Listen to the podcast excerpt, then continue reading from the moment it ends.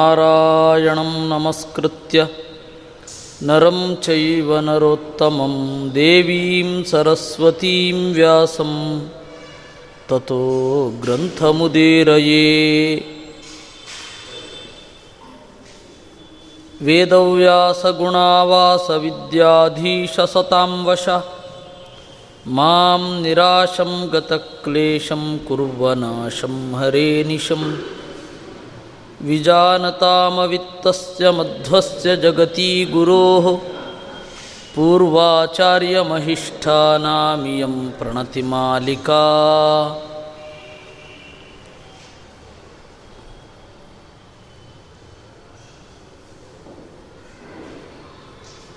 ನಾವು ಸ್ವಲ್ಪ ಕಷ್ಟಕರವಾದ ವಿಷಯಗಳನ್ನು ಎರಡು ಮೂರು ದಿನದಿಂದ ನೋಡ್ತಾ ಇದ್ದೇವೆ ಅದು ಯಾವತ್ತಾರು ಒಂದು ದಿವಸ ಶುರು ಆಗಬೇಕಲ್ಲ. ನಿಜವಾಗಿಯೂ ಭಾಗವತ ಆಗಲಿ, ಮಹಾಭಾರತ ಆಗಲಿ, ಅಥವಾ ಬೇರೆ ಯಾವುದೇ ಗ್ರಂಥ ಆಗಲಿ, ನಾವು ಮೂಲವನ್ನು ಓದಿದಾಗ, ಶ್ಲೋಕ ಶ್ಲೋಕಗಳನ್ನು ನೋಡಿದಾಗ ಬರುವ ಬಲ ಉಪನ್ಯಾಸದಲ್ಲಿ ಬರೋದಿಲ್ಲ. ಉಪನ್ಯಾಸದಲ್ಲಿ ಒಂದು ಸ್ವಲ್ಪ ಲೈಟಾಗಿ ಹರಟೆ ಇರುತ್ತೆ. ಅದರಿಂದಾಗಿ ನಾನು ಎರಡು ರೀತಿ ಭಾಗ ಮಾಡ್ಕೊಳ್ಳೋದುಂಟು ಅಧ್ಯಯನದ ಕ್ರಮವನ್ನು. ಒಂದು ಉಪನ್ಯಾಸ, ಇನ್ನೊಂದು ಪಾಠ ಅಂತ. ಪಾಠದಲ್ಲಿ ಒನ್ ಟು ಒನ್ ಕೂತಿರ್ತೇವೆ. ಅಥವಾ ಅಲ್ಲಿ ಒಂದು ರೀತಿ ಕ್ಲೋಸ್ಡ್ ಎನ್ವಿರಾನ್ಮೆಂಟ್ ಇರುತ್ತೆ. ನಾವು ಗ್ರಂಥಗಳನ್ನು ಎಷ್ಟೂ ಆಳವಾಗಿ ಒಯ್ಯಬಹುದು. ಹೀಗಾಗಿ ಅದರಲ್ಲಿ ಗ್ರಿಪ್ ಜಾಸ್ತಿ ಸಿಗುತ್ತೆ. ಈ ಗ್ರಂಥದಲ್ಲಿ ಏನು ಹೇಳ್ತಾರೆ ಅಂತ. ಸಂಜೆಯ ಉಪನ್ಯಾಸದಲ್ಲಿ ಆ ತರಹ ಸಿಗೋದಿಲ್ಲ. ಅಲ್ಲಿ ಒಂದು ಸ್ವಲ್ಪ ಲೈಟಾಗಿ ಹೇಳಬೇಕಾಗತ್ತೆ. ಒಂದು ರೀತಿ, ಒಂದೇ ರಾಗ. ಕಲ್ಯಾಣಿ ರಾಗವನ್ನು ಫಿಲಮಲ್ಲಿ ಹಾಡಿದರೆ ಬೇರೆ ರೀತಿ. ಸಂಗೀತ ಕಚೇರಿಯಲ್ಲಿ ಹಾಡಿದರೆ ಬೇರೆ ರೀತಿ. ಆ ತರಹ ಇರುತ್ತೆ. ಅದರಿಂದಾಗಿ ನಾವು ಈ ಪಾಠದ ಕ್ರಮಕ್ಕೆ ಬರದಿದ್ದರೆ ನಮಗೆ ಯಾವತ್ತೂ ಅದು ಸಿಗೋದೇ ಇಲ್ಲ. ಅಪರಿಚಿತವಾಗಿಯೇ ಉಳಿದು ಬಿಡುತ್ತೆ ಕೆಲವೊಂದು ಅಂಶಗಳು. ಅದಕ್ಕಾಗಿ ನಾವು ಎಲ್ಲೋ ಒಂದು ಕಡೆಯಿಂದ ಶುರು ಮಾಡಲೇಬೇಕು. ಹೀಗಾಗಿ ವೈಚಾರಿಕವಾಗಿ ನಮ್ಮ ಹಿರಿಯರು ಏನು ಹೇಳಿದ್ದಾರೆ ಅನ್ನೋದನ್ನು ತಿಳಿಯಲೇಬೇಕಿದೆ. ಅದರ ಸಣ್ಣ ಉಪಕ್ರಮ ಈ ಅನುವ್ಯಾಖ್ಯಾನದ ಚಿಂತನೆ. ಈ ಅನುವ್ಯಾಖ್ಯಾನದ ಚಿಂತನೆಗೂ ಕೂಡ ನಾವು ಹೆಸರು ಕೊಟ್ಟಿದ್ದು ಮಿಸ್ಟಿಕ್ ಅಂಡ್ ಲಾಜಿಕ್ ಅಂತ, ಮಿಸ್ಟಿಕ್ಸ್ ಅಂಡ್ ಲಾಜಿಕ್ ಅಂತ. ಅನುಭವ ಮತ್ತು ತರ್ಕ. ಎರಡೂ ಕೂಡ ಜೊತೆಯಾಗಿ ಹೋಗಬೇಕು ಅನ್ನೋದು ಶಾಸ್ತ್ರಕಾರರ ಉದ್ದೇಶ. ನಮಗೆ ಇವತ್ತೇನು ಅನುಭವ ಅಂತಂದರೆ ಯಾವುದೋ ಒಂದು ಭ್ರಮಾಲೋಕದಲ್ಲಿ ಇರೋದನ್ನು ಅನುಭವ ಅಂತ ಹೇಳಿ ಕೆಲವರು ಅಂದುಕೊಂಡಿದ್ದಾರೆ. ಇನ್ನು ಕೆಲವರು ತರ್ಕ ಅಂತಂದರೆ ಕೇವಲ ತರ್ಕ ಮಾಡ್ತಾನೇ ಇರೋದು, ಯಾವುದೇ ಹೇಳಿದ್ರು ಅದನ್ನು ಪ್ರಶ್ನೆ ಮಾಡೋದು ಅಂತ ಬಹಳ ಜನ ಅಂದುಕೊಂಡಿದ್ದಾರೆ. ಅವು ಎರಡೂ ಕೂಡ ಸಮಾನವಾಗಿ ಸಾಗಬೇಕು. ಆಗ ಒಂದು ಒಳ್ಳೆಯ ವಿಚಾರ ನಮ್ಮ ಮನಸ್ಸಿನಲ್ಲಿ ಮೂಡಲಿಕ್ಕೆ ಸಾಧ್ಯ ಆಗತ್ತೆ, ಸತ್ಯವನ್ನು ತಿಳಿಲಿಕ್ಕೆ ಅನುಕೂಲ ಆಗತ್ತೆ. ನಮ್ಮ ಅನುದಿನದ ಚಿಂತನ ಪರಂಪರೆಯಲ್ಲಿ ಅದು ಬರಬೇಕು. ಈಗ ಭಾಗವತ ಆಯಿತು, ಶ್ಲೋಕ ಶ್ಲೋಕ ಓದಿದಾಗ ಬರುವಂತಹ ಇಂಪ್ರೆಷನ್ನೇ ಬೇರೆ. ಅದೇ ನಾವು ಸಪ್ತಾಹ ಕ್ರಮದಲ್ಲಿ ಅಥವಾ ಪೃಷ್ಠಪದಿ ಕ್ರಮದಲ್ಲಿ ಕೇಳುವ ರೀತಿಯೇ ಬೇರೆ. ಸಾಮಾನ್ಯವಾಗಿ ಜನರಿಗೆ ಅದನ್ನು ತಿಳಿದುಕೊಳ್ಳಿಕ್ಕೆ ಕಷ್ಟ ಆಗತ್ತೆ ಅಂತ ಉಪನ್ಯಾಸಕಾರರೇ ತಾವೇ ಅಂದುಕೊಂಡು ಬಿಟ್ಟಿರ್ತಾರೆ ವಸ್ತುತಃ ಜನರ ಒಂದು ಮೆಂಟಾಲಿಟಿಯನ್ನು ಅಸೆಸ್ ಮಾಡಲಿಕ್ಕೆ ನಾವು ಯಾರು ನಮ್ಮಲ್ಲಿ ಆಗ್ತಾ ಇರೋದೇನು ಪ್ರಾಬ್ಲಮ್ಮು ಅಂದರೆ ಜನರಿಗೆ ತೀರ ಗಹನವಾದದ್ದನ್ನು ಹೇಳಿದರೆ ಅವರು ಅರ್ಥೈಸಿಕೊಳ್ಳೋದಿಲ್ಲ, ನಾಳೆಯಿಂದ ಉಪನ್ಯಾಸಕ್ಕೆ ಬರೋದಿಲ್ಲ ಅಂತ. ಹೌದು, ನೀವು ಹೇಳಿ ಹೇಳಿ ಪ್ರಯತ್ನ ಪಟ್ಟರೆ ನಾಳೆಯಿಂದ ಬರ್ತಾರೆ ಜನ. ಇವತ್ತು ಕಡಿಮೆ ಆಗಬಹುದು, ನಾಳೆ ಕಡಿಮೆ ಆಗಬಹುದು, ನಾಡಿದ್ದು ಕಡಿಮೆ ಆಗಬಹುದು, ಆದರೆ ಯಾವತ್ತೋ ಒಂದು ದಿವಸ ಬರಲೇಬೇಕಲ್ವಾ? ಇಷ್ಟು ದಿವಸ ನಾವು ಅದೇ ರೀತಿ ಉಪೇಕ್ಷೆ ಮಾಡಿದ್ದೆ. ಜನರಿಗೆ ಅರ್ಥ ಆಗೋದಿಲ್ಲ.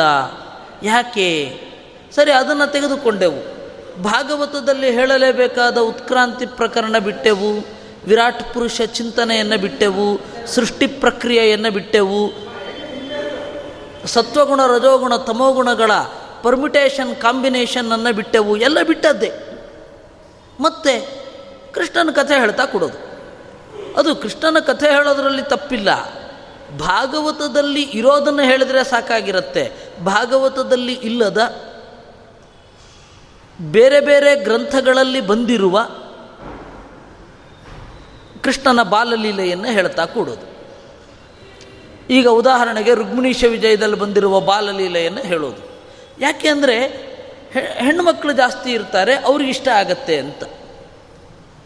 ಈ ತರಹ ನಮ್ಮ ಉಪನ್ಯಾಸ ಅನ್ನೋದು ಡೈವರ್ಷನ್ಗೆ ದೊಡ್ಡ ಆಕಾರ ಆಗಿಬಿಟ್ಟಿದೆ. ಅದರಿಂದಾಗಿ ಜನರಿಗೆ ಮುಟ್ಟಬೇಕಾದದ್ದು ಮುಟ್ಟುತ್ತಾ ಇಲ್ಲ ಅನ್ನೋದು ನಮಗೆ ಸ್ಪಷ್ಟವಾಗಿ ಗೊತ್ತಾಗ್ತಾ ಇದೆ. ಆ ಹಂತದಲ್ಲಿ ಎಲ್ಲೋ ಒಂದು ಕಡೆ ಕಠಿಣ ಕಠಿಣ ಅಂತ ಅಂದುಕೊಂಡ ವಿಚಾರಗಳನ್ನು ಯಾರಾದರೊಬ್ಬರು ಸ್ಪರ್ಶ ಮಾಡಲೇಬೇಕು. ಅವರು ಜನಪ್ರಿಯರಾಗದೇ ಇರಬಹುದು. ಆದರೆ ಸ್ಪರ್ಶ ಅಂತೂ ಮಾಡಬೇಕು. ಆ ಕಾರಣದಿಂದ ಅನುವ್ಯಾಖ್ಯಾನದ ವಿಚಾರವನ್ನು ತೆಗೆದುಕೊಂಡದ್ದು. ಹಾಗೆ ನಿನ್ನೆ ನಾವು ಒಂದು ವಿಚಾರ ನೋಡ್ತಾ ಇದ್ವಿ. ಮಧ್ವಾಚಾರ್ಯರು ಒಂದು ಸಂಗತಿಯನ್ನು ಹೇಳ್ತಾರೆ.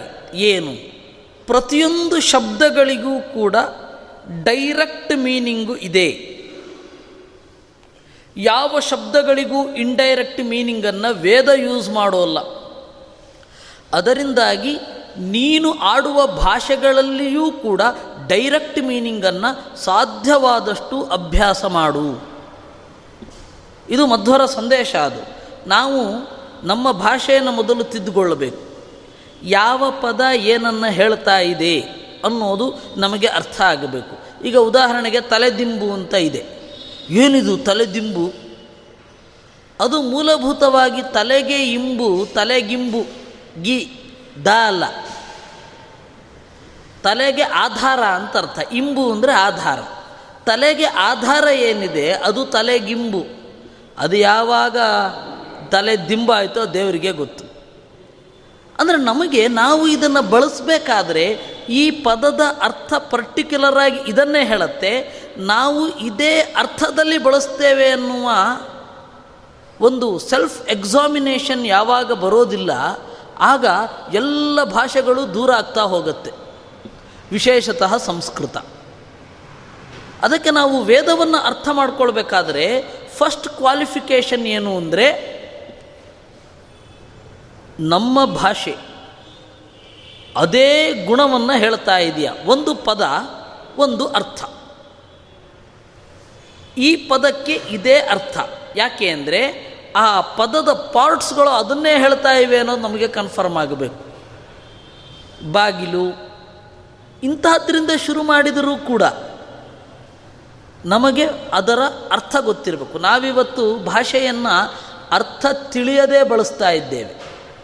ಹೆಚ್ಚು ತೊಂಬತ್ತು ಪರ್ಸೆಂಟ್ ಶಬ್ದ ನಮಗೆ ಗೊತ್ತಿಲ್ಲ. ಗೊತ್ತಿದ್ದರಲ್ಲಿಯೂ ಕೂಡ ತೊಂಬತ್ತು ಪರ್ಸೆಂಟಕ್ಕೆ ಸರಿಯಾದ ಅರ್ಥ ನಮಗೆ ಗೊತ್ತಿಲ್ಲ.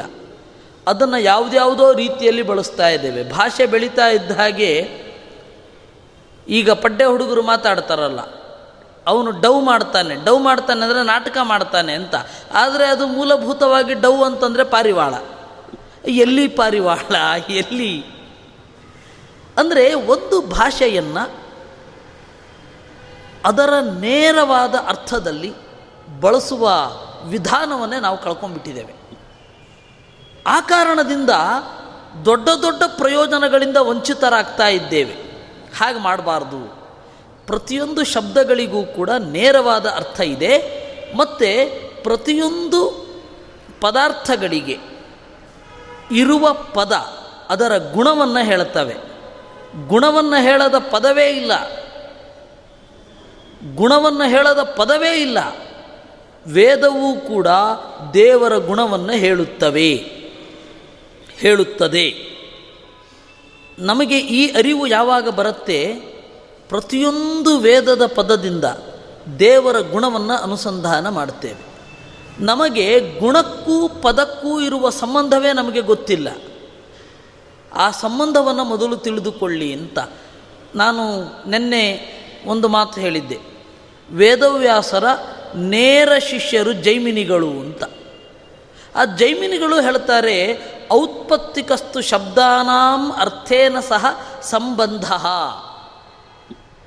ಶಬ್ದ ಮತ್ತು ಅರ್ಥ, ಅವುಗಳ ನಡುವೆ ಸಹಜವಾದ ಸಂಬಂಧ ಇದೆ. ಅಗ್ನಿ ಅಂತಂದರೆ ಚಲಿಸಲಾರದ್ದನ್ನು ಚಲಿಸುವಂತೆ ಮಾಡುವ ಶಕ್ತಿ ಅಂತ ಅರ್ಥ.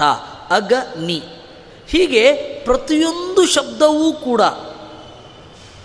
ತನ್ನದೇ ಆದ ಗುಣವಾಚಕ ಆಗಿವೆ. ವೇದವೂ ಕೂಡ ಹಾಗೇ ದೇವರ ಗುಣಗಳನ್ನು ಹೇಳುತ್ತವೆ. ದೇವರ ವೇದದ ಶಬ್ದಗಳೂ ಕೂಡ ದೇವರ ಗುಣಗಳನ್ನು ಹೇಳುತ್ತವೆ ಅನ್ನುವ ಎಚ್ಚರಿಕೆ ಅವೇರ್ನೆಸ್ ಕ್ರಿಯೇಟ್ ಆಗಬೇಕು.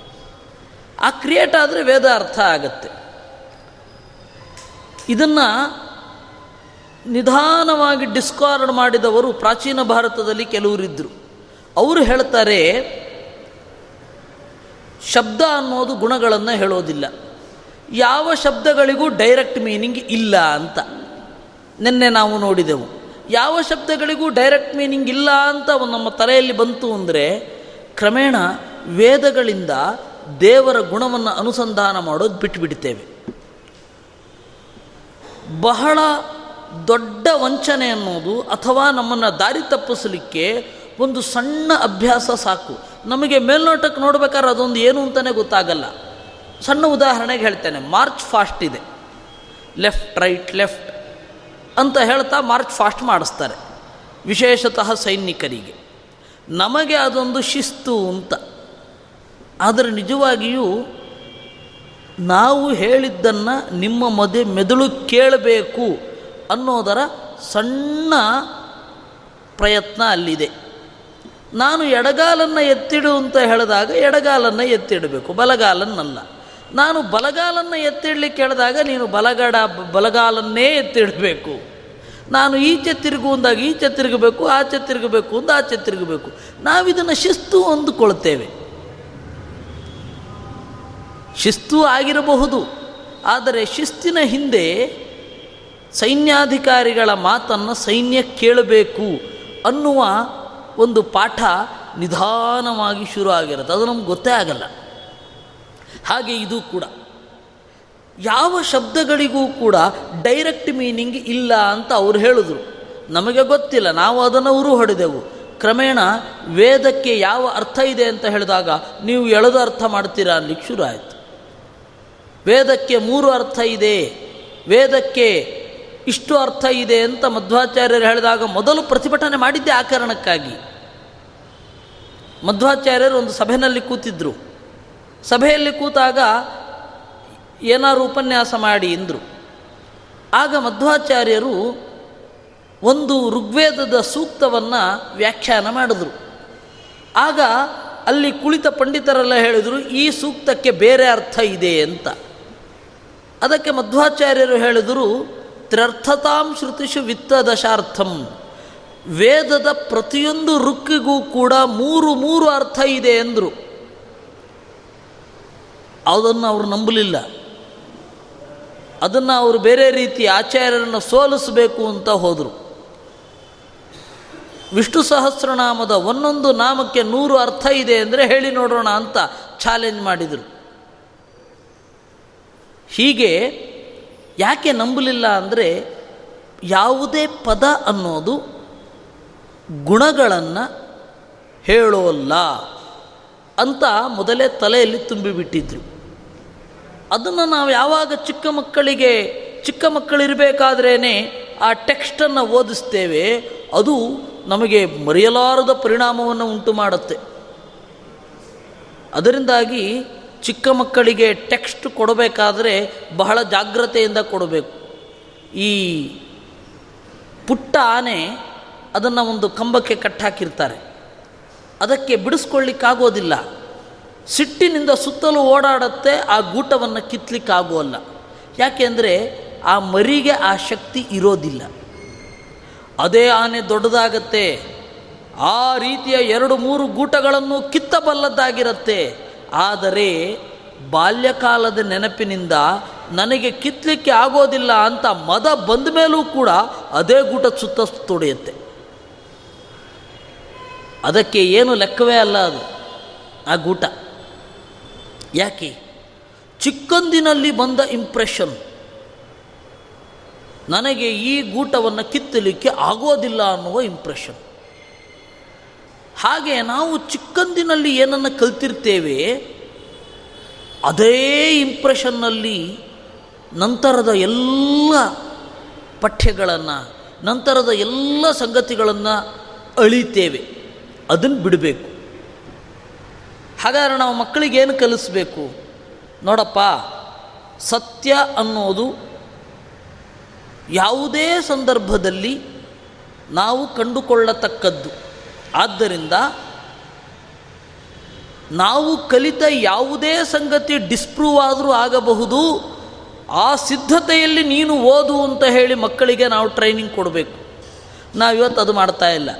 ಚಿಕ್ಕ ಮಕ್ಕಳಿದ್ದಾಗ ಏನು ಉರು ಹೊಡಿಸುತ್ತೇವೆ, ಅವರಿಗೆ ಎಚ್ಚರಿಕೆಯೇ ಕೊಟ್ಟಿರಲ್ಲ, ಆದ್ದರಿಂದಾಗಿ ಅವರು ಅದನ್ನು ಬಿಟ್ಟು ಆಚೆ ಬರಲಿಕ್ಕೆ ಕೇಳೋದಿಲ್ಲ.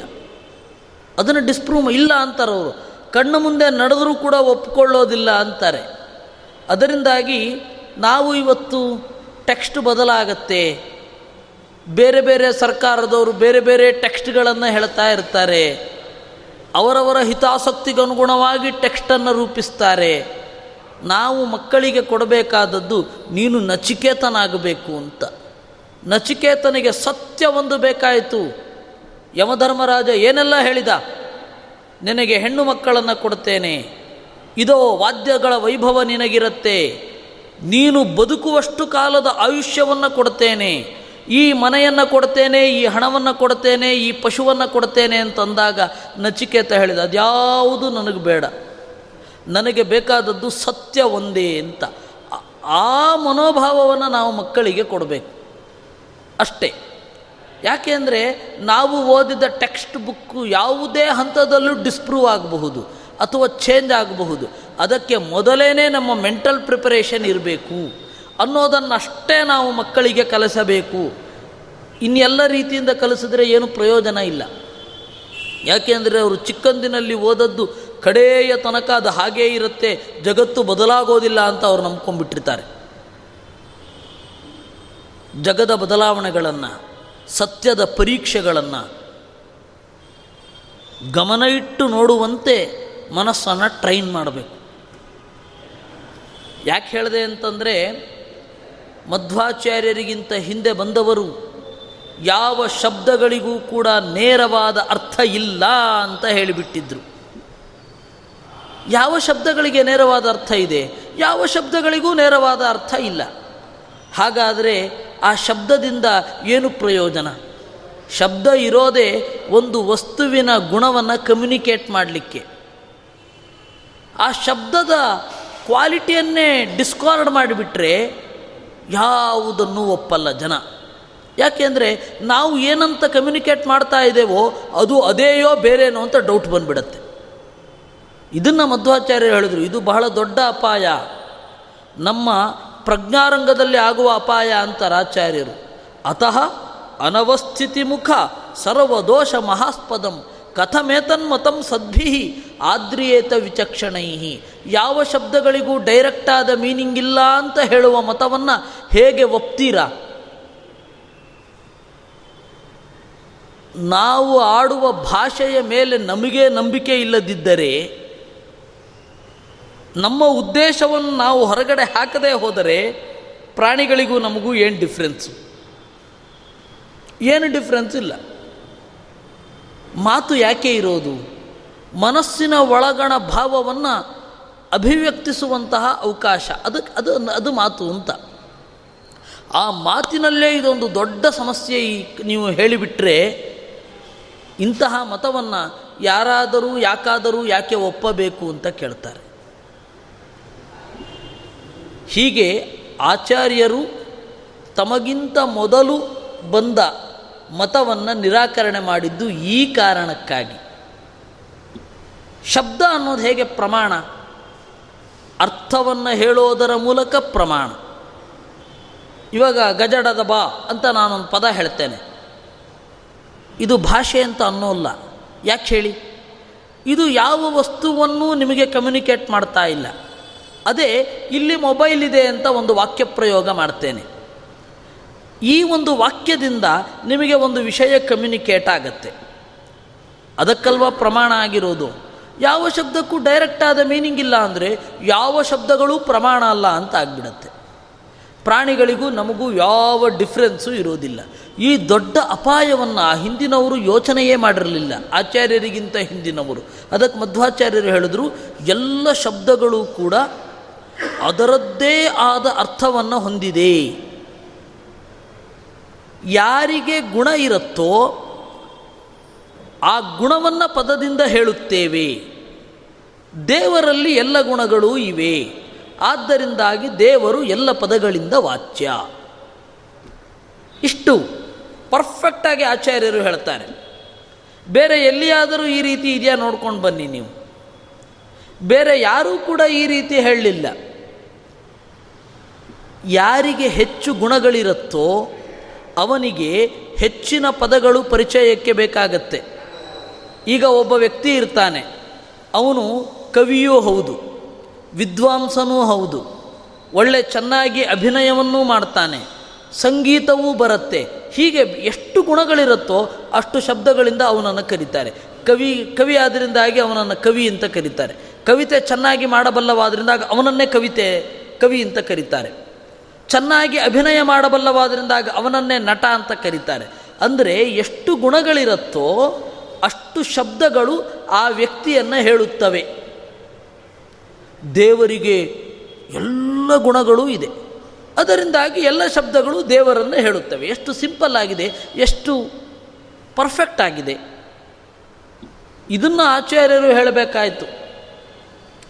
ಇನ್ನೂ ಒಂದು ಸಂಗತಿಯನ್ನು ಹೇಳ್ತೇನೆ. ನಮ್ಮಲ್ಲಿ ಒಬ್ಬರು ಮೀಮಾಂಸಕರು ಅಂತ ಬಂದರು.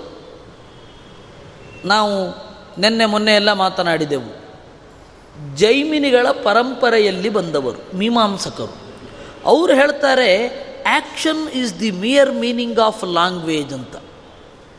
ಯಾವ ಭಾಷೆಗೂ ಕೂಡ ಬೇರೆ ಯಾವುದೂ ಅರ್ಥ ಇಲ್ಲ. Just action is the mere meaning ಕ್ರಿಯೆ ಮಾತ್ರ ಭಾಷೆಯ ಅರ್ಥ ಅಂದರು. ಕೇಳಬೇಕಾದ್ರೆ ಹೌದು ಅಂತ ಅನಿಸತ್ತೆ. ಹೌದು, ಎಲ್ಲ ಕ್ರಿಯೆಯೇ ಅಲ್ವ? ಇರೋದು, ಮಾಡು, ತಿನ್ನು, ಕೂಡು, ನಡಿ, ಎದ್ದು ಹೋಗು. ಇವುಗಳೆಲ್ಲ ಕ್ರಿಯೆ. ಕ್ರಿಯೆಯನ್ನು ಮಾತ್ರ ಹೇಳುತ್ತೆ ಭಾಷೆ ಅಂತ ಅವರು ಸಮರ್ಥನೆ ಮಾಡಿದ್ರು. ಅದಕ್ಕೆ ಮಧ್ವಾಚಾರ್ಯರು ಹೇಳಿದ್ರು, ಭಾಷೆ ಇರೋದು ಕ್ರಿಯೆಗಾಗಿ ಅಲ್ಲಪ್ಪ ಭಾಷೆ ಇರೋದು ಸುಖವನ್ನು ಹೊಂದಲಿಕ್ಕಾಗಿ ಅಂತಂದರು. ಕಾರ್ಯತಾಚ ನಕಾಚಿತ್ ಸ್ಯಾತ್, ಇಷ್ಟ ಸಾಧನತಾಂ ವಿನಾ. ಯಾವುದೇ ಕ್ರಿಯೆ ಅನ್ನೋದು ನಾವು, ಯಾವುದೇ ಭಾಷೆ ಅನ್ನೋದು ನಾವು ಬಯಸಿದ್ದನ್ನು ಪಡೆದುಕೊಳ್ಳಿಕ್ಕಾಗಿ ಇರುವ ಇನ್ಸ್ಟ್ರೂಮೆಂಟ್ ಅಷ್ಟೇ. ಭಾಷೆ ಅನ್ನೋದು ನಮ್ಮ ಸುಖಕ್ಕಾಗಿ ಅಲ್ಲದೇ ಅಲ್ಲ. ಅಂದರೆ ಸುಖಕ್ಕಾಗಿಯೇ ಭಾಷೆ ಇರೋದು. ನಮಗೆ ಆನಂದ ಬೇಕು. ಆ ಆನಂದವನ್ನು ಹೇಗೆ ಪಡೆಯಬಹುದು ಅಂತ ವೇದಾಂತದ ಮೊರೆ ಹೋಗುತ್ತೇವೆ. ನಾವು ಆನಂದವನ್ನು ಹೇಗೆ ಪಡೆಯಬಹುದು ಅಂತ ಗುರುಗಳ ಮೊರೆ ಹೋಗುತ್ತೇವೆ. ಆನಂದವನ್ನು ಹೇಗೆ ಪಡೆಯಬಹುದು ಅಂತ ದೇವರನ್ನು ಸ್ತೋತ್ರ ಮಾಡ್ತೇವೆ. ಅಲ್ಲಿ ಎಲ್ಲ ಭಾಷೆಗೆ ಏನು ಅರ್ಥ? ಸುಖ ತಾನೆ. ಸುಖದ ಬೇಡಿಕೆಯೇ ಭಾಷೆಯ ಮುಖ್ಯ ಉದ್ದೇಶ. ಅದು ಇಲ್ಲದ ಸುಖ ಉದ್ದೇಶವಲ್ಲದ ಶಬ್ದವೇ ಇಲ್ಲ ಅಂತ ಆಚಾರ್ಯರು ಹೇಳ್ತಾರೆ. ಹೀಗೆ ಮಧ್ವಾಚಾರ್ಯರು ಭಾಷೆ, ಗುಣ, ದೇವರು ಮೂರಕ್ಕೂ ಕೂಡ ಒಂದು ಸಂಬಂಧವನ್ನು ಬೆಸೆದಿದ್ದಾರೆ. ಇದು ಮಧ್ವರು ಮಾತ್ರ ಕೊಟ್ಟ ಕೊಡುಗೆ. ಬೇರೆ ಎಲ್ಲಿಯೂ ಕೂಡ ಇರಬಹುದೇನೋ ಇಷ್ಟು ಸರಳವಾಗಿ ಇಲ್ಲ ಮೊದಲನೇ ಪಾಯಿಂಟು. ಎರಡನೇದಿಷ್ಟು ಕ್ಲ್ಯಾರಿಟಿ ಇಲ್ಲ. ನಾವು ಬೇರೆ ಯಾವುದೇ ಪ್ರಪಂಚದ ಬೇರೆ ಯಾವುದೇ ಭಾಷೆಗೆ ಹೋಗಿ ಇದಕ್ಕೆ ಏನರ್ಥ, ಯಾವುದೇ ಭಾಷೆಗೆ ಏನರ್ಥ ಅಂತ ಕೇಳಿದ್ರೆ ಏನು ಹೇಳಬೇಕು? ಅದರಿಂದ ಯಾವುದೇ ಪದಗಳಿಗೆ ಡೈರೆಕ್ಟ್ ಮೀನಿಂಗ್ ಇರುತ್ತೆ. ಈ ಈಕ್ಷತಿ ಅಂತನ್ನುವ ಸೂತ್ರವನ್ನೆಲ್ಲ ಈಕ್ಷತೆಯರ್ ನಾಶಬ್ದಂ ಮೊದಲಾದ ಸೂತ್ರಗಳು ಸಾಂಖ್ಯರನ್ನು ನಿರಾಕರಣೆ ಮಾಡ್ತಾ ಇದೆ ಅಂತ ಶಂಕರರು ಹೇಳಿದರು. ಅದಕ್ಕೆ ಮಧ್ವಾಚಾರ್ಯರು ಒಂದೇ ಒಂದು ನೋಟನ್ನು ಹೇಳ್ತಾರೆ, ಸಾಂಖ್ಯರ ನಿರಾಕರಣೆಗಾಗಿ ವೇದವ್ಯಾಸರು ಈ ಸೂತ್ರಗಳನ್ನು ಬರೆದಿಲ್ಲ. ಈ ಸೂತ್ರಗಳನ್ನು ವೇದವ್ಯಾಸರು ಯಾಕೆ ಬರೆದದ್ದು ಅಂದರೆ, ದೇವರು ಎಲ್ಲ ಶಬ್ದಗಳಿಂದ ವಾಚ್ಯ ಅನ್ನೋದನ್ನು ಹೇಳಲಿಕ್ಕೆ ವಿನಃ ಸಾಂಖ್ಯರ ನಿರಾಕರಣೆಗಲ್ಲ. ಯಾಕೆಂದರೆ ಅದಕ್ಕಾಗಿ ಎರಡನೆಯ ಅಧ್ಯಾಯ ಇದೆ. ಎರಡನೆಯ ಅಧ್ಯಾಯದಲ್ಲಿ ನಾಲ್ಕು ಪಾದಗಳಿದೆ. ಮೊದಲನೆಯದ್ದು ಬೇರೆ ಬೇರೆ ಶೃ ಸ್ಮೃತಿಗಳು.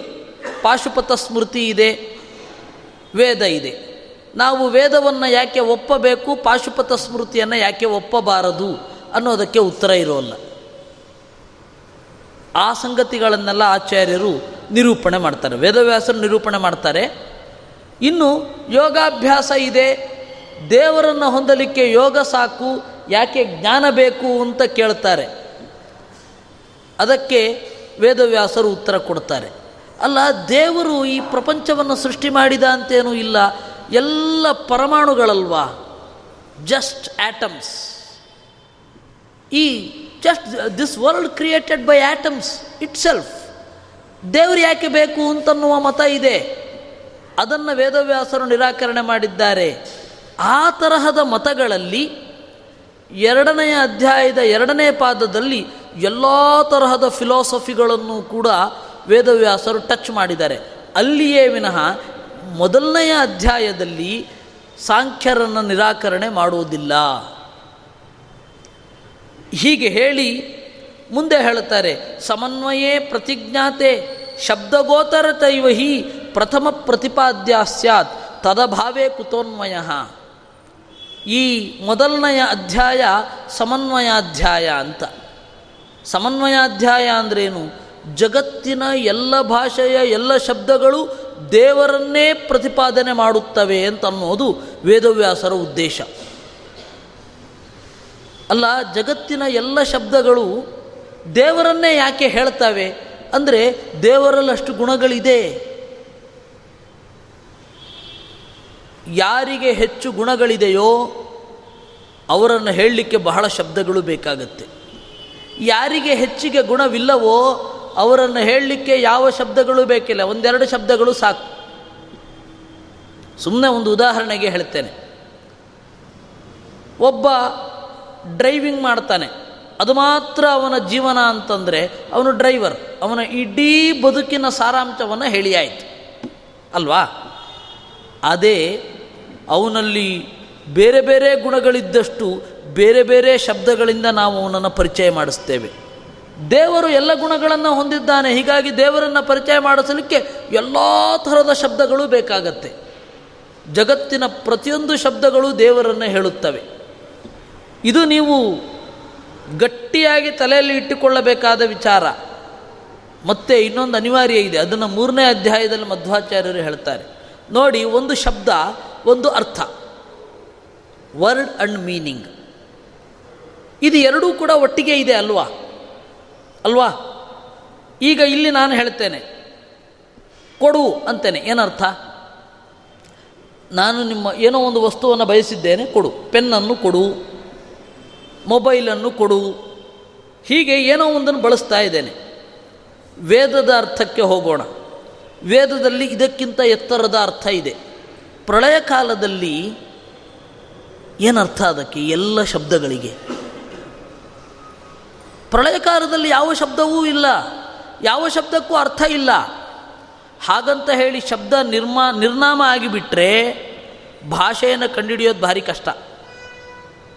ನೋಡಿ, ನಗರ ಪ್ರದೇಶದಿಂದ ಒಂದೆರಡು ಮೈಲು ದೂರ ಇರುವ ಒಂದು ಕಾಡಿನಲ್ಲಿ ಒಂದು ಮಗುವನ್ನು ಇಟ್ಟರೆ ಅದಕ್ಕೆ ಮನುಷ್ಯರ ಭಾಷೆಯೇ ಕಿವಿಗೆ ಬೀಳದೆ ಹೋದರೆ ಅದು ಮಾತಾಡತ್ತಾ? ಮಾತಾಡತ್ತಾ? ಮಾತಾಡೋದಿಲ್ಲ.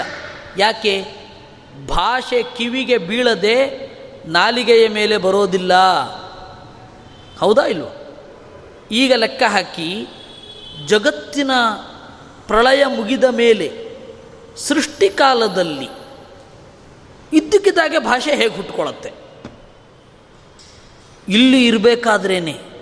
ಆ ಮಗುವಿನ ಕಿವಿಯ ಮೇಲೆ ಭಾಷೆ ಬೀಳದೆ ಬಾಯಲ್ಲಿ ಬರಲ್ಲ ಅಂತಂದರೆ ಪ್ರಳಯ ಕಾಲದಲ್ಲಿ ಬೇಡ, ಏನೂ ಇರಲ್ಲ. ಇದ್ದಕ್ಕಿದ್ದಾಗೆ ಜಗತ್ ಸೃಷ್ಟಿ ಆಯಿತು ಅಂತಲೇ ಇಟ್ಕೊಳ್ಳೋಣ. Just it is an accidental creation is an accidental ಅಂತ ಹೇಳುವ ಮತದ ಪ್ರಕಾರವೇ. ಹೇಗೆ ಭಾಷೆಯನ್ನು ಆವಿಷ್ಕಾರ ಮಾಡಲಿಕ್ಕಾಗತ್ತೆ? How it could be an invented language cannot be an invented ಅಲ್ವಾ? ನೀವು ಇನ್ವೆಂಟ್ ಮಾಡಲಿಕ್ಕಾಗತ್ತಾ ಭಾಷೆಯನ್ನು? ಲ್ಯಾಂಗ್ವೇಜ್ ಕೆನಾಟ್ ಬಿ ಇನ್ವೆಂಟೆಡ್ ಯಾಕೆ? ಕಿವಿಗೇನು ಬಿದ್ದೇ ಇರಲ್ಲ, ನೀವು ಹೇಗೆ ಹೇಳ್ತೀರಾ? ಅದಕ್ಕೆ ಹೇಳಿದರು, ವೇದಗಳಿಗೆ ಮೂರು ಅರ್ಥ ಇದೆ. ಒಂದು ಅರ್ಥ ದೇವರನ್ನು ಯಾವಾಗಲೂ ಹೇಳ್ತಾ ಇರುತ್ತೆ. ಆ ಅರ್ಥ ಪ್ರಳಯ ಕಾಲದಲ್ಲಿ ವಸ್ತುಗಳಿಗೆ ಇಡಲಾಗುತ್ತದೆ. ದೇವರ ಹೆಸರನ್ನು ವಸ್ತುಗಳಿಗೆ ಹಚ್ಚಲಾಗುತ್ತದೆ. ಅದನ್ನು ಸಮಾಕರ್ಷ ತಂದರು ವೇದವ್ಯಾಸರು ಬ್ರಹ್ಮಸೂತ್ರದಲ್ಲಿ.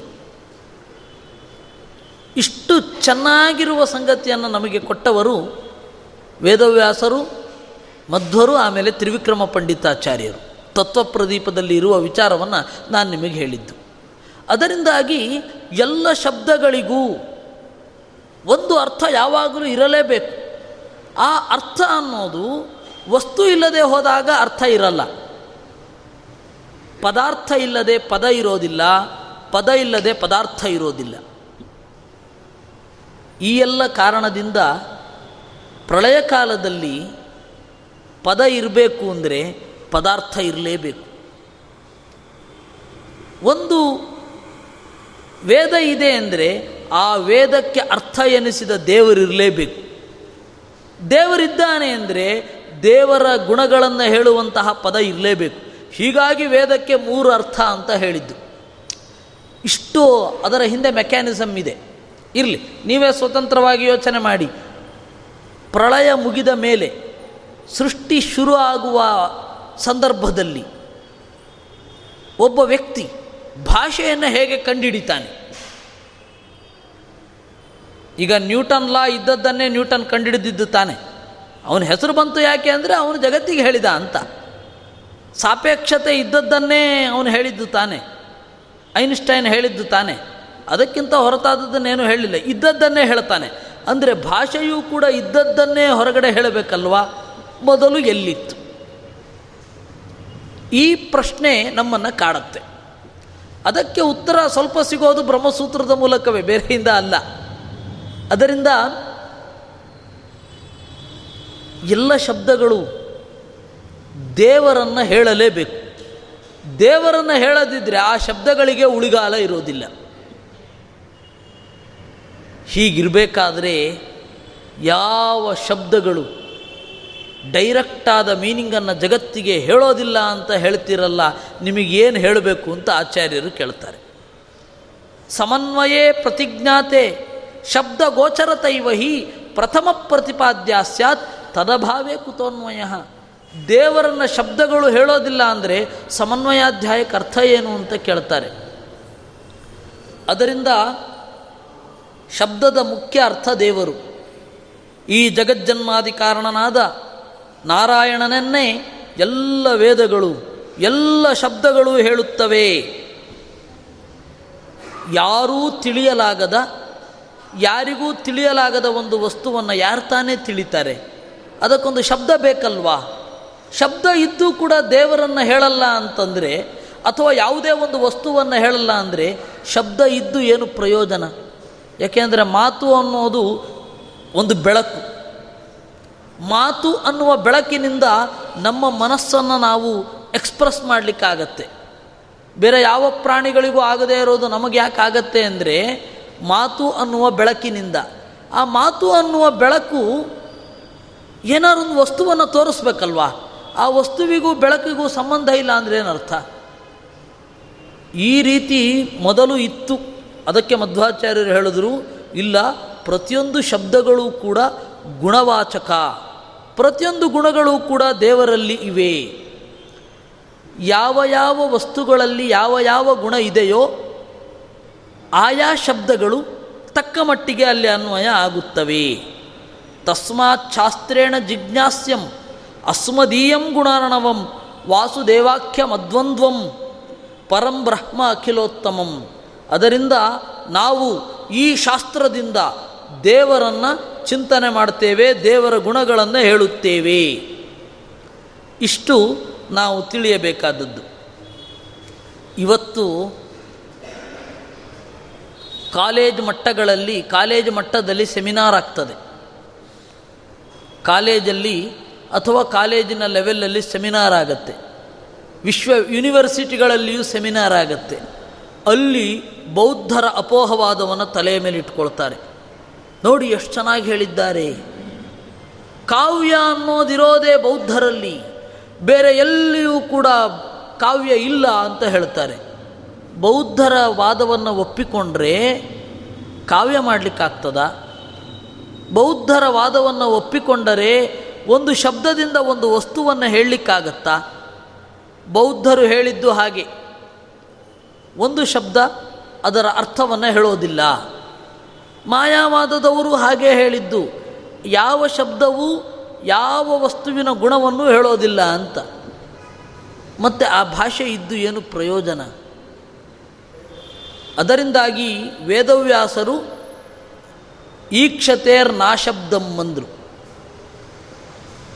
ಕ್ರಿಯೆಗಳನ್ನು ಹೇಳುತ್ತೆ ಆದ್ದರಿಂದ, ಕ್ರಿಯೆ ಅನ್ನೋದು ಗುಣಾತ್ಮಕವಾಗಿರುತ್ತೆ ಆದ್ದರಿಂದ ಆ ಗುಣವನ್ನು ಹೇಳದ ವೇದ ಇಲ್ಲ.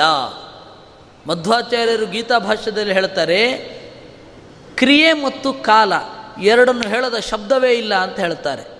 ಎಷ್ಟು ಅದ್ಭುತವಾಗಿರೋದು. ಕ್ರಿಯೆ ಮತ್ತು ಕಾಲ ಇವೆರಡನ್ನು ಹೇಳದ ಶಬ್ದವೇ ಪ್ರಪಂಚದಲ್ಲಿ ಇಲ್ಲ. ನಾನು ಮಾಡ್ತೇನೆ ಅಂದರೆ ಮುಂದೆ ಅಂತಲೇ ಸಹಜವಾಗಿ ಸಿದ್ಧ ಆಗತ್ತೆ. ನಾನು ನೆನ್ನೆ ಮಾಡಲಿಲ್ಲ. ನಾನು ಮಾಡಲಿಲ್ಲ ಇನ್ನು ಅಂದರೆ ಅದು ಭೂತಕಾಲ ಅನ್ನೋದು ಸಹಜವಾಗಿ ಸಿದ್ಧ ಆಗತ್ತೆ. ಅಂದರೆ time is an intertwined with words intertwined with language so ಎರಡೂ ಕೂಡ ಜೊತೆ ಜೊತೆಯಾಗಿಯೇ ಇರುತ್ತೆ.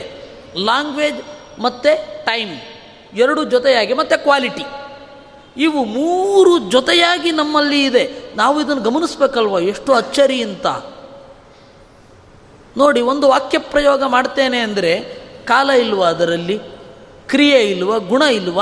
ಇವುಗಳನ್ನು ಬಿಟ್ಟು ಯಾವುದಾದ್ರೂ ಭಾಷೆ ಇದ್ದರೆ ಹೇಳಿ ನೀವು.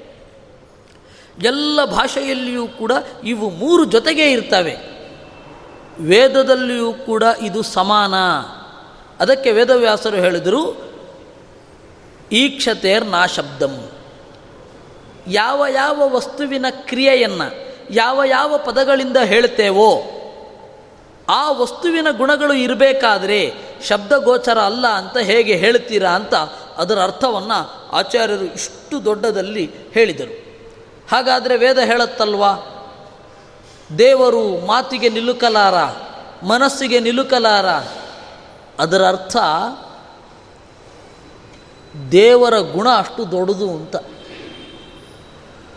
ದೇವರ ಗುಣ ಏನಿದೆ, ಅದು ಬಹಳ ಮಿಗಿಲಾದದ್ದು, ಬಹಳ ದೊಡ್ಡದು ಅನ್ನೋದಷ್ಟೇ ಅದರ ಅರ್ಥ. ಬೇರೆ ಇನ್ನೇನು ಅಲ್ಲ ಅಂತ ಹೇಳಿ ಈಕ್ಷತ್ಯಧಿಕರಣದ ಸಾರವನ್ನು ನಾನು ನಿಮಗೆ ಹೇಳಿದ್ದೇನೆ. ಹೀಗೆ ಮಧ್ವಾಚಾರ್ಯರು ದೇವರನ್ನು ತಿಳಿದುಕೊಳ್ಳಿಕ್ಕೆ ಬೇಕಾದ ಪೂರ್ವ ಪೀಠಿಕೆಯನ್ನು ನಮ್ಮ ಮುಂದೆ ಇಟ್ಟಿದ್ದಾರೆ. ಇನ್ನು ಮುಂದಿನ ಒಂದು ಅಧಿಕರಣ ಶುರು ಆಗೋ ಮೊದಲು ಕೆಲವೊಂದು ಮಾತುಗಳನ್ನು ಹೇಳಬೇಕಿದೆ. ಈ ಮುಂದಿನದ್ದನ್ನು ಆನಂದಮಯಾಧಿಕರಣ ಅಂತ ಕರೀತಾರೆ. ಈ ಆನಂದಮಯಾಧಿಕರಣ ಹೊರಡೋದು ತೈತ್ತಿರಿಯ ಸಂಹಿತೆಯಲ್ಲಿ. ಯಾವುದೇ ಒಂದು ವೇದಕ್ಕೆ ನಾಲ್ಕು ಭಾಗಗಳಿದೆ. ವೇದಕ್ಕೆ ಆರು ಅಂಗಗಳಿವೆ. ಒಂದು ವೇದಕ್ಕೆ ನಾಲ್ಕು ಅಂಗಗಳು ಯಾವುದು ಅಂದರೆ ನಾಲ್ಕು ಪಾರ್ಟ್ಸು ಒಂದು ಸಂಹಿತೆ, ಇನ್ನೊಂದು ಬ್ರಾಹ್ಮಣ, ಇನ್ನೊಂದು ಆರಣ್ಯಕ ಇನ್ನೊಂದು ಉಪನಿಷತ್ತು ಸಂಹಿತೆ ಅಂತ ಹೇಳಿದರೆ ದೇವತೆಗಳ ಸ್ವರೂಪವನ್ನು ಹೇಳುವಂತಹದ್ದು. ದೇವತಾ ಸ್ವರೂಪವನ್ನು ಚಿಂತನೆ ಮಾಡತಕ್ಕಂತಹ ಪದ್ಯ ಭಾಗವನ್ನು ಸಂಹಿತೆ ಅಂತ ಕರೀತಾರೆ. ಆ ಮಂತ್ರಗಳನ್ನು ಬಳಸಿ ಯಾವ ರೀತಿ ಯಾಗಗಳನ್ನು ಮಾಡಬೇಕು, ಏನು ಮಾಡಬೇಕು ಅನ್ನೋದನ್ನು ಹೇಳುವ ಭಾಗವನ್ನು ಬ್ರಾಹ್ಮಣ ಭಾಗ ಅಂತ ಕರೀತಾರೆ. ಒಬ್ಬ ತನ್ನ ವಾನಪ್ರಸ್ಥ ಜೀವನದಲ್ಲಿ ಎಲ್ಲವನ್ನು ಬೇಡ ಅಂತ ಕಾಡಿಗೆ ಹೋಗ್ತಾನಲ್ಲ, ಜೊತೆಗೆ ಬಂದರೆ ಹೆಂಡತಿಯ ಜೊತೆಗೆ ಹೋಗ್ತಾನೆ. ಅಲ್ಲಿ ಕಾಡಿನಲ್ಲಿರುವವರು ಮಾಡಬೇಕಾದ ಕ್ರಿಯೆಗಳ ಸಮೂಹವನ್ನು ಆರಣ್ಯಕ ಅಂತ ಕರೀತಾರೆ. ಇವುಗಳಲ್ಲಿ ಬರುವ, ಇವುಗಳ ಹಿನ್ನೆಲೆಯಾಗಿ ಇರಬೇಕಾದ ತತ್ವ ವಿಚಾರವನ್ನು ಹೇಳೋದನ್ನು ಉಪನಿಷತ್ತು ಅಂತ ಕರೀತಾರೆ. ನಮ್ಮಲ್ಲಿ ವ್ಯಾಪಕವಾಗಿ ಒಂದು ತಪ್ಪು ಕಲ್ಪನೆ ಇದೆ. ವೇದಾಂತ ಅಂದರೆ ವೇದಗಳ ಕೊನೆ ಅಂತ. ಅಲ್ಲ ಎಷ್ಟೋ ಉಪನಿಷತ್ತುಗಳು ಸಂಹಿತೆಯ ಮಧ್ಯದಲ್ಲೂ ಬರ್ತವೆ. ಸಾಮಾನ್ಯವಾಗಿ ಉಪನಿಷತ್ತು ಸಂಹಿತೆಯ ಮಧ್ಯದಲ್ಲೇನು ಬ್ರಾಹ್ಮಣದ ಮಧ್ಯದಲ್ಲೂ ಸಿಗ್ತವೆ. ಇವಾಗ ಬೃಹದಾರಣ್ಯಕ ಉಪನಿಷತ್ತು ಶತಪಥ ಬ್ರಾಹ್ಮಣದ ನಡುವೆ ಸಿಗುವಂಥದ್ದು. ತಲವಕಾರ ಉಪನಿಷತ್ತು ತಲವಕಾರ ಬ್ರಾಹ್ಮಣದ ನಡುವೆ ಸಿಗುವಂಥದ್ದು. ಹೀಗಾಗಿ ವೇದಾಂತ ಅಂದರೆ ಉಪನಿಷತ್ತು ಅಲ್ಲ. ವೇದಾಂತ ಅಂದರೆ ಎಕ್ಸ್ಕ್ಲೂಸಿವ್ಲಿ ಬ್ರಹ್ಮಸೂತ್ರ ಅಂತ ಅರ್ಥ ವೇದಾಂತ ಏನು ಗೊತ್ತಾ? ವೇದಗಳ ನಿರ್ಣಯ ಮಾಡುವಂತಹ ಶಾಸ್ತ್ರ. ಅದನ್ನು ವೇದಾಂತ ಅಂತ ಕರೀತಾರೆ. ನೀವು ಆ ವ್ಯೂನಲ್ಲಿ ನೋಡಿದರೆ ವೇದಾಂತ ಅಂದರೆ ಬ್ರಹ್ಮಸೂತ್ರ ಮಾತ್ರ ಬೇರೆ ಅಲ್ಲ. ಯಾಕೆ ಅಂದರೆ ವೇದಗಳ ಅರ್ಥ ನಿರ್ಣಯ ಮಾಡೋದು ಬ್ರಹ್ಮಸೂತ್ರ ಮಾತ್ರ. ಅದಕ್ಕೆ ಮಧ್ವಾಚಾರ್ಯರು ಇದನ್ನು ಪರವಿದ್ಯೆ ಅಂತ ಕರೆದರು. ಬ್ರಹ್ಮಸೂತ್ರ, ಇದು ವೇದಗಳನ್ನು ಹಾಗೆ ಓದಿದರೆ ಏನು ಅರ್ಥವೇ ಆಗಲ್ಲ. ನಮ್ಮ ಮ್ಯಾಕ್ಸ್ ಮುಲ್ಲರು, ಸಾಯಣಾಚಾರ್ಯರು, ಆಮೇಲೆ ಸ್ಕಂದಸ್ವಾಮಿ, ವೆಂಕಟನಾಥ, ಭಟ್ಟಭಾಸ್ಕರ ಹೂವಟ ಮಹೀಧರ, ಆಮೇಲೆ ಕೀತು, ವೆಸ್ಟರ್ನಲ್ಲಿ, ವೆಸ್ಟರ್ನ್ ಸ್ಕಾಲರ್ಸು ಬಹಳ ಜನ ಇದ್ದಾರೆ. ಇವರು ಯಾರಿಗೂ ಕೂಡ ವೇದ ಅರ್ಥ ಆಗಲಿಲ್ಲ ಯಾಕೆ ಅಂದರೆ ಬ್ರಹ್ಮಸೂತ್ರದ ಜೊತೆಗೆ ಓದಲಿಲ್ಲ. ಸಾಂಪ್ರದಾಯಿಕವಾಗಿ ಯಾರೂ ಕೂಡ ಹೇಳಲಿಲ್ಲ, ಅವರು ಕೇಳಲಿಕ್ಕೆ ಬರಲಿಲ್ಲ. ಬಂದಿದ್ದರೆ ಬಹಳ ಚೆನ್ನಾಗಿರೋದು. ಸಾಯಣಾಚಾರ್ಯರು, ಮಧ್ವಾಚಾರ್ಯರ ನಂತರ ಬಂದವರು. ಆದರೆ ಮಧ್ವರು ಬರದ ಬ್ರಹ್ಮಸೂತ್ರ ಭಾಷ್ಯವನ್ನು ನೋಡಿದ್ದಿದ್ರೆ ಚೆನ್ನಾಗಿರ್ತಿತ್ತು.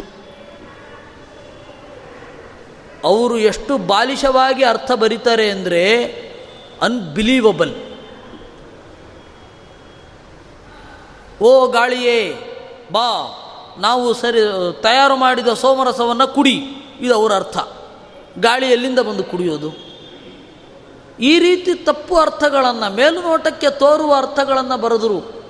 ಅದರಿಂದಾಗಿ ಭಾರಿ ಅನರ್ಥ ಆಯಿತು. ಯಾಕೆ ಅಂದರೆ, ಬ್ರಹ್ಮಸೂತ್ರಗಳ ಜೊತೆಗೂಡಿ ಅವರು ಅದನ್ನು ಓದಲಿಲ್ಲ. ಇನ್ನು ಪರವಿದ್ಯಾ ಅಂತ ಹೇಳೋದು ಇನ್ನೊಂದು ಉದ್ದೇಶ ಇದೆ. ಶಂಕರರು ಬ್ರಹ್ಮಸೂತ್ರಕ್ಕೆ ವ್ಯಾಖ್ಯಾನ ಬರೆದರು ಕಡೆಯ ಸೂತ್ರ ಯಾವುದು ಗೊತ್ತಾ? ಅನಾವೃತ್ತಿ ಶಬ್ದಾತ್ ಅನಾವೃತ್ತಿ ಶಬ್ದಾತ್.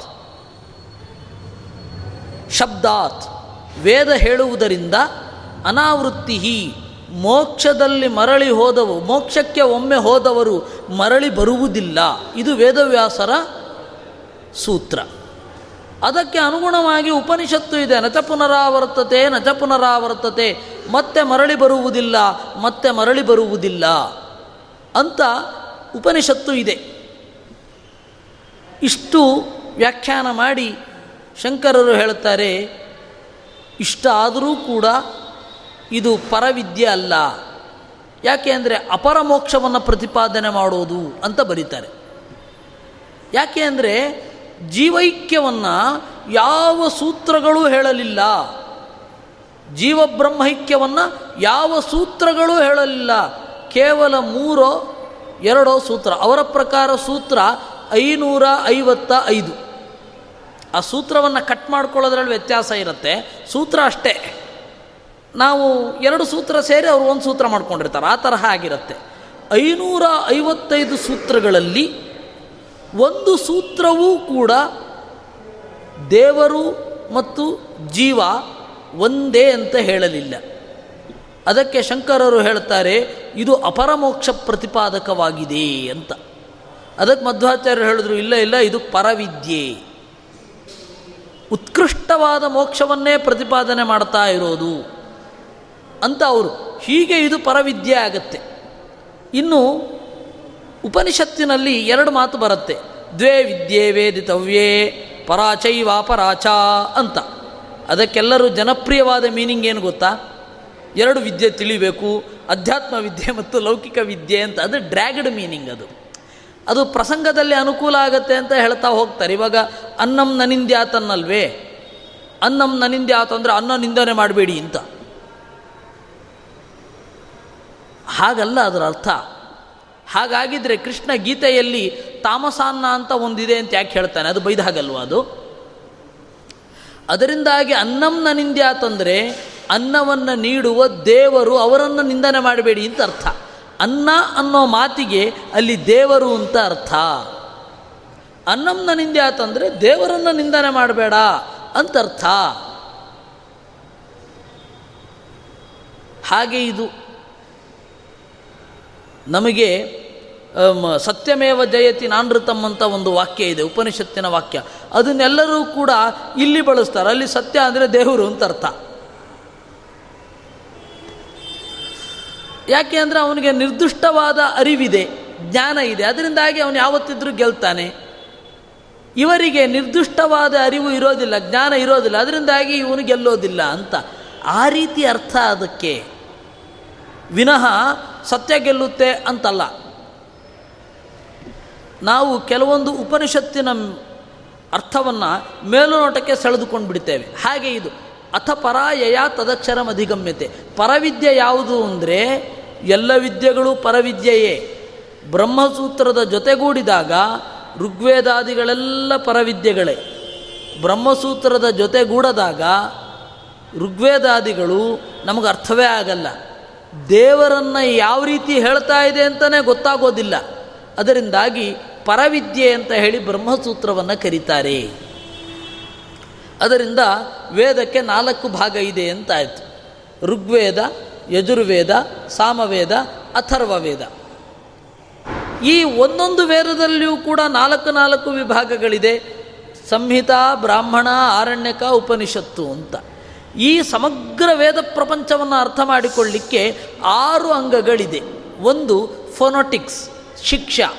ಯಾವ ರೀತಿ ಉಚ್ಚಾರ ಮಾಡಬೇಕು ಅಂತ ಒಂದು ಶಾಸ್ತ್ರ. ಅದು ಎಲ್ಲ ಭಾಷೆಗಳಿಗೂ ಇದೆ ಬಿಡಿ. ಇಂಗ್ಲೀಷಿಗೂ ಹೇಳೋದಿಲ್ವೇ? ನೀವು ಕಾರ್ ಅನ್ನೋದನ್ನು ವಾಕ್ಯದ ಕಡೆಯಲ್ಲಿ ಬಳಸಬೇಕಾದ್ರೆ ರೇಫ ಕೇಳಬಾರದು. ಕಾ ಅಷ್ಟೇ. ರಾ ಅರ್ಥ ಮಾಡ್ಕೋಬೇಕು. ಹೀಗೆ ಪ್ರತಿಯೊಂದು ಭಾಷೆಗೂ ಒಂದು ಫೊನಟಿಕ್ಸ್ ಇದೆ. ವೇದಕ್ಕೂ ಒಂದು ಫೊನಟಿಕ್ಸ್ ಇದೆ. ಅದನ್ನು ಶಿಕ್ಷಾ ಅಂತ ಕರೆದು. ಧ್ವನಿಶಾಸ್ತ್ರ ಅಂತ ಕರೀತಾರೆ ಅದನ್ನು. ಯಾವ ರೀತಿ ಉಚ್ಚಾರ ಮಾಡಬೇಕು, ಹೇಗೆ ಹೇಳಬೇಕು, ಯಾವ ಸಂಯೋ, ಯಾವ ಅಕ್ಷರಗಳೆರಡರ ಸಂಯೋಗ ಆಗಬೇಕು ಅನ್ನೋದನ್ನು ಹೇಳಲಿಕ್ಕೆ ಶಿಕ್ಷಾ ಅಂತ ಒಂದುಂಟು. ಇನ್ನು ವ್ಯಾಕರಣ. ಯಾವ ರೀತಿ ಸಂಧಿ ಇದ್ದರೆ ಹೇಗೆ ತಿಳ್ಕೊಳ್ಬೇಕು ಯಾವುದನ್ನು ನಾವು ಸಮಾಸ ಅಂತ ಗ್ರಹಿಸಬೇಕು ಅಂತ ಹೇಳಿ. ಇನ್ನು ನಿರುಕ್ತ ಅಂದರೆ ಎಟಿಮಾಲಜಿ, ಅದು ಬ್ರಾಹ್ಮಣಾರಣ್ಯಕಗಳಲ್ಲೇ ಇದೆ. ಅದನ್ನು ಅನುಸರಿಸಿ ಲೌಕಿಕ ಪ್ರಪಂಚದಲ್ಲಿಯೂ ಕೂಡ ಯಾವ ರೀತಿಯಾದ ಎಟಿಮಾಲಜಿಯನ್ನು ನಾವು ತಿಳಿಬೇಕು ಅಂತ, ಅದು ನಿರುಕ್ತ. ಜ್ಯೋತಿಷ ಅಂದರೆ ಕಾಲ ನಿರ್ಣಯ. ಜ್ಯೋತಿಷ ಅಂದರೆ ಫಲಜ್ಯೋತಿಷ ಅಲ್ಲ. ಫಲಜ್ಯೋತಿಷ ಅದು ಹೆಂಗೆ ಬೇಕಾದರೂ ಟರ್ನ್ ಆಗಬಹುದು. ಯಾಕೆ ಅಂದರೆ ಅದು ಹೇಳುವವನ ಮೇಲೆ ಇರುತ್ತೆ, ಕೇಳುವವನ ಮೇಲೆ ಇರುತ್ತೆ. ಫಲಜ್ಯೌತಿಷವನ್ನು ಹೇಳೋಲ್ಲ, ಅಂದರೆ ಈ ಗ್ರಹಚಾರ ಅಂತೆಲ್ಲ ಹೇಳ್ತಾರಲ್ಲ, ಫಲಜ್ಯೌತಿಷವನ್ನು ವೇದ ಹೇಳೋದಿಲ್ಲ, ಅದು ವೇದಾಂಗ ಅಲ್ವೂ ಅಲ್ಲ. ಅದು ಸಾಮಾನ್ಯವಾಗಿ ಈ ರೀತಿ ಇಂಡಿಕೇಶನ್ ಇದ್ದರೆ ಈ ರೀತಿ ಆಗ್ತದೆ ಅಂತ. ಅದು ವೇದ ಅಂತ ಅಲ್ವೂ ಅಲ್ಲ, ವೇದ ಅದನ್ನು ಪ್ರಿಫರು ಮಾಡೋದಿಲ್ಲ. ನಮ್ಮಲ್ಲಿ ಇವತ್ತೇನಾಗಿದೆ ಅಂದರೆ ಜ್ಯೋತಿಷ ಏನು ತಪ್ಪು ಮಾಡಿದರೂ ಅದನ್ನು ಸರಿ ಮಾಡ್ಕೊಂಡು ಬಿಡಬಹುದು ಅಂತ ಅವರಂತೂ ಭರವಸೆ ಕೊಡ್ತಾರೆ ಜ್ಯೋತಿಷ್ಕರು. ದೇವರು ಭರವಸೆ ಕೊಡ್ತಾನೋ ಇಲ್ವೋ ಗೊತ್ತಿಲ್ಲ.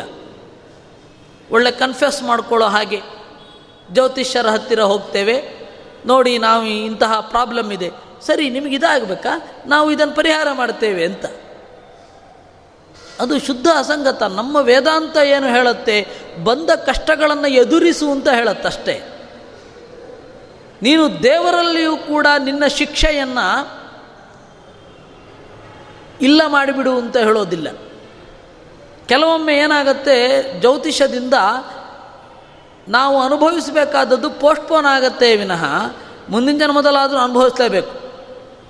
ಅದರಿಂದಾಗಿ ಜ್ಯೋತಿಷವನ್ನು ಶುದ್ಧ ವೇದಾಂತ ಒಪ್ಪುವುದಿಲ್ಲ. ಆದರೆ ಇವತ್ತು ಜ್ಯೋತಿಷವೇ ಸಂಸ್ಕೃತ ಶಾಸ್ತ್ರ ಅಂತ ಆಗಿಬಿಟ್ಟಿರುತ್ತೆ. ನಾನು ನನಗೆ ಸುಧಾ ಕಲಿಸಿದ ಗುರುಗಳು ಪೇದಾವರ ಸ್ವಾಮಿಗಳು. ಅವರ ಜೊತೆಗೆ ಎಲ್ಲೋ ಒಂದು ಕಡೆ ಹೋಗ್ತಾ ಇದ್ದೆ. ಅಲ್ಲಿ ಪಕ್ಕದಲ್ಲಿ ಒಬ್ಬಳು ಹೆಣ್ಣುಮಗಳು ಬಂದು ಕೇಳಿದಳು, ಸ್ವಾಮಿಗಳು ದೊಡ್ಡ ವಿದ್ವಾಂಸರ ಅಂತ. ನಾನೇನು ಹೇಳಬೇಕು? ಹೌದು, ಬಹಳ ದೊಡ್ಡ ವಿದ್ವಾಂಸರು. ಇಡೀ ಭಾರತದಲ್ಲಿ ಈ ತರಹ ಒಂದು ವಾಕ್ಯಾರ್ಥ ಮಾಡುವ ಇನ್ನೊಬ್ಬ ಸ್ವಾಮಿ ಇಲ್ಲ. ತರ್ಕಶಾಸ್ತ್ರದಲ್ಲಿ ಇವರಷ್ಟು ಎತ್ತರದ ಸ್ವಾಮಿಯೇ ಇಲ್ಲ ಅಂತಂದೆ. ಅದಕ್ಕೆ ಅವಳು ಹೇಳಿದ್ದು, ಜ್ಯೋತಿಷ್ಯ ಹೇಳಿ ಬರುತ್ತಾ? ಬರಲ್ಲ.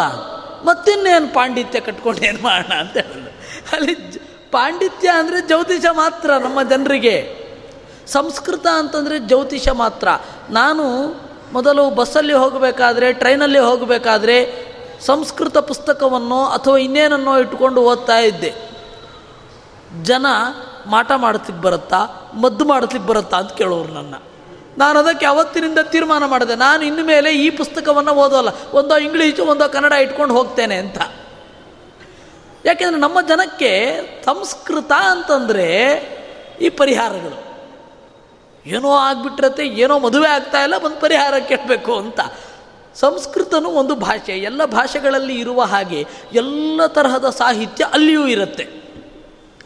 ನೀವು ಹಾಗಾದರೆ ಸಂಸ್ಕೃತದಲ್ಲಿ ಎಕ್ಸ್ಕ್ಲೂಸಿವ್ ಕಲಿಯಬೇಕಾದದ್ದು ಯಾವುದು? ವೇದಾಂತ. ವೇದಾಂತ ಬೇರೆ ಯಾವ ಭಾಷೆಯಲ್ಲಿಯೂ ಇಲ್ಲ.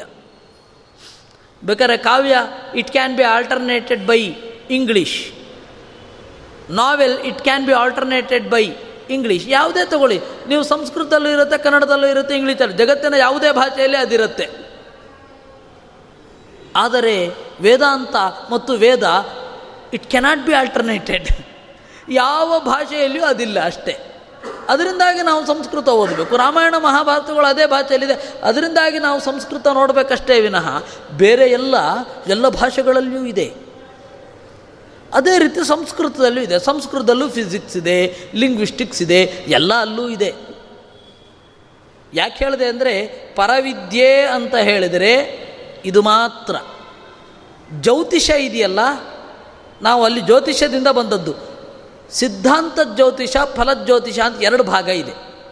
ಸಿದ್ಧಾಂತ ಜ್ಯೋತಿಷ ಅಂದರೆ ಗ್ರಹ ನಕ್ಷತ್ರಗಳ ಸ್ಥಿತಿ, ಅದರಿಂದಾಗಿ ತಿಥಿಗಳ ಅರಿವು, ಗ್ರಹಣ ಯಾವಾಗ ಬರುತ್ತೆ, ಮತ್ತು ಸೂರ್ಯ, ಚಂದ್ರರ ನಡುವಣ ಅಂತರ ಎಷ್ಟು ಭೂಮಿಯಿಂದ ಸೂರ್ಯ ಚಂದ್ರರು ಎಷ್ಟೆತ್ತರ ಎಷ್ಟು ದೂರ ಇದ್ದಾರೆ ಇವುಗಳನ್ನು ಹೇಳುವ ಜ್ಯೋತಿಷವನ್ನು ಸಿದ್ಧಾಂತ ಜ್ಯೋತಿಷ ಅಂತ ಅನ್ನೋದು ಅದು ಯಾಕೆ ಬೇಕು ನಮಗೆ ಅಂದರೆ ವೇದ ಹೇಳಿದ ಕರ್ಮಗಳನ್ನು ಯಾವ ಕಾಲದಲ್ಲಿ ಮಾಡಬೇಕು ಅಂತ ಹೇಳಿರ್ತಾರಲ್ಲ, ಆ ಕಾಲದಲ್ಲಿ ಮಾಡಲಿಕ್ಕೆ ಆ ಜ್ಯೋತಿಷ ಬೇಕು.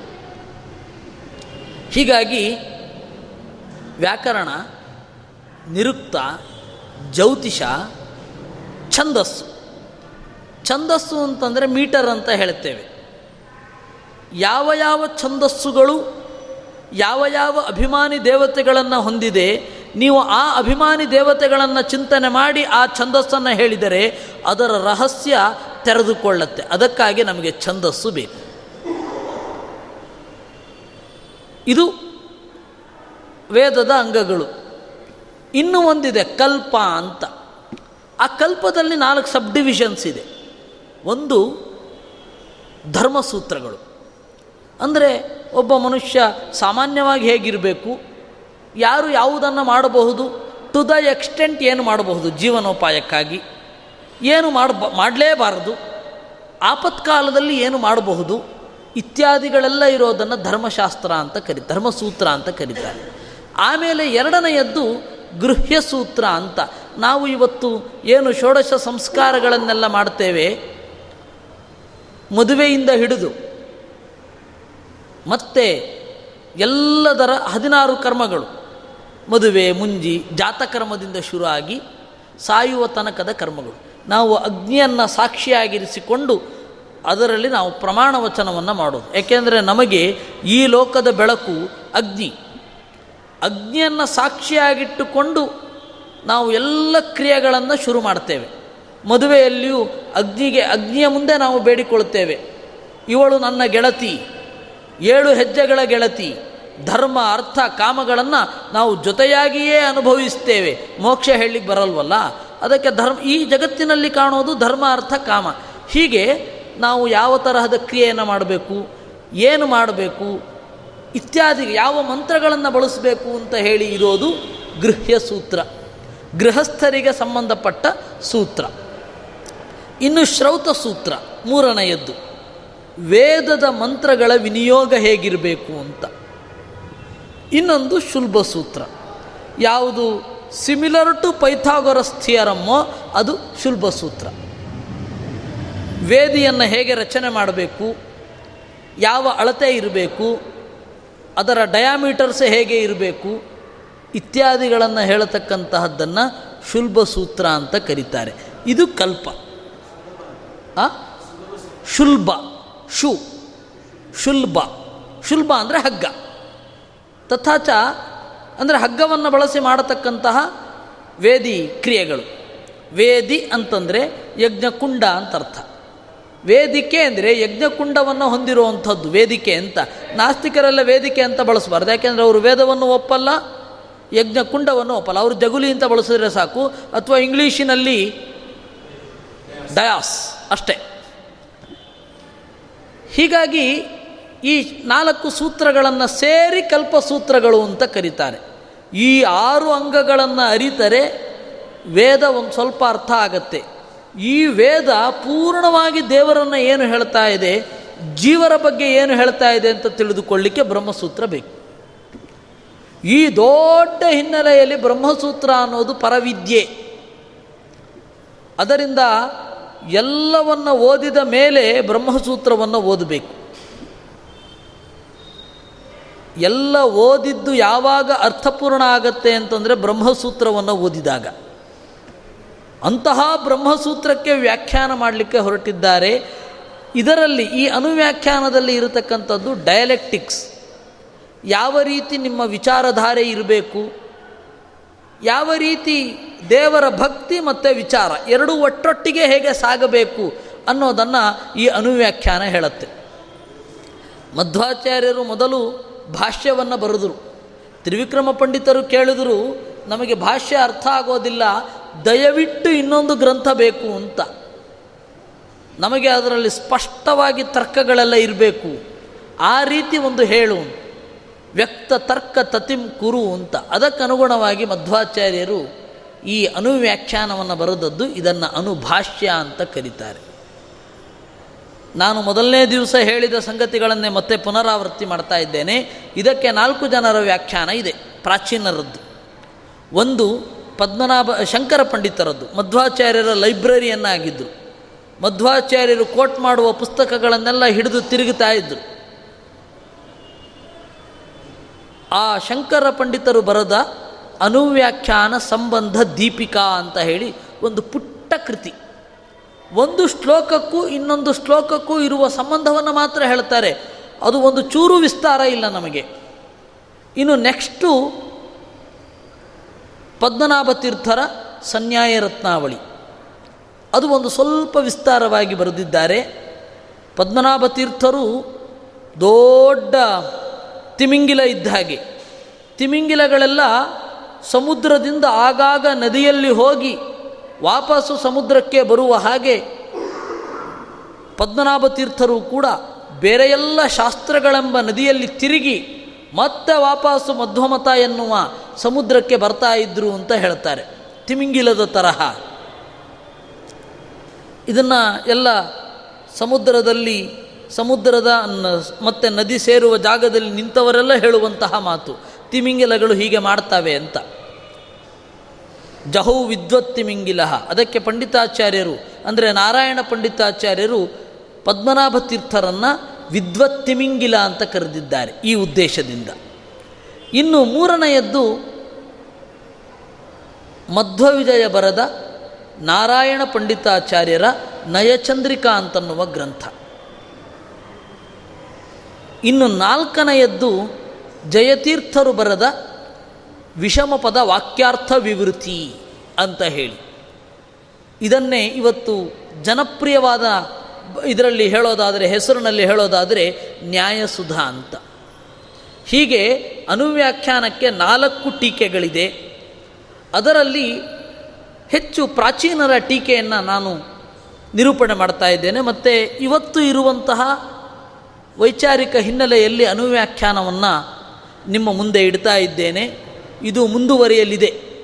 ಒಂದು ಸ್ವಲ್ಪ ಗ್ಯಾಪ್ ದೊಡ್ಡದಾಗೇ ಬರುತ್ತೆ.